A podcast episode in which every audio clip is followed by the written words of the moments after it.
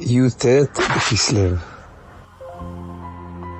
מה ההבדל בין חכם גדול לחכם קטן? חכם קטן הוא חכם נפלא, שכששומעים אותו מיד מתפעלים לגמרי מחוכמתו, אבל לא מצליחים להבין באמת כלום ממה שהוא אומר. חכם גדול זה אחד שהוא כל כך חכם עד שהוא מצליח להסביר את חוכמתו גם לילד בן חמש. החסידות היא חכם גדול.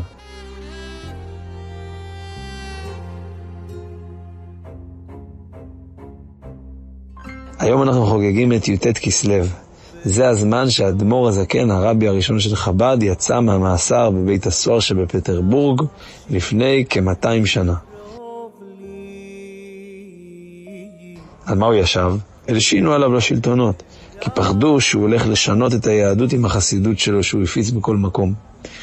אבל באמת, זה היה קטרוג רוחני מלמעלה על כך שמנסים לגלות חלק כל כך עמוק שבתורה. וכשהשתחרר בי"ט כסלו ניתן האות שגם למעלה מסכימים להפצת החסידות.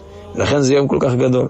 השאלה היא, גם לפני 200 שנה היו ספרי קודש שמדברים על סודות התורה, הקבלה, הזוהר הקדוש, ספרי האריזל. למה למעלה לא היה קטרוג על זה? רק החסידות עשתה בעיות. האמת שכן, כי החסידות היא גבוהה מהקבלה והזוהר. הם דומים לחכם קטן. זה נעלה מאוד מאוד, אבל כמעט אף אחד לא מבין את זה. אבל החסידות היא כל כך גבוהה, עד שהיא יכולה לרדת לרמה של ילד קטן ולהסביר לו במשלים וטוב טעם את הרעיונות הכי עמוקים. בתורה יש ארבע דרגות, פשט, רמז, דרוש וסוד. ראשי תיבות פרדס. אבל החסידות היא גבוהה מכולם, אפילו מהסוד שהוא הקבלה, והיא הדרגה החמישית. גם בנשמה יש ארבע דרגות. נפש, רוח, נשמה, חיה. אבל גם דרגה חמישית, שהיא עצם הנשמה, היא נקראת היחידה. כשלומדים חסידות, זה מגלה את היחידה שבנו. ושם אנחנו אחד עם השם. וזו השמחה הכי גדולה בעולם.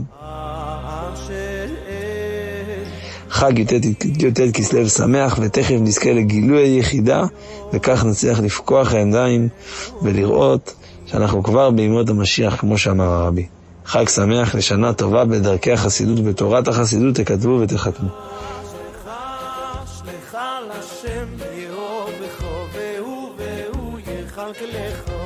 לא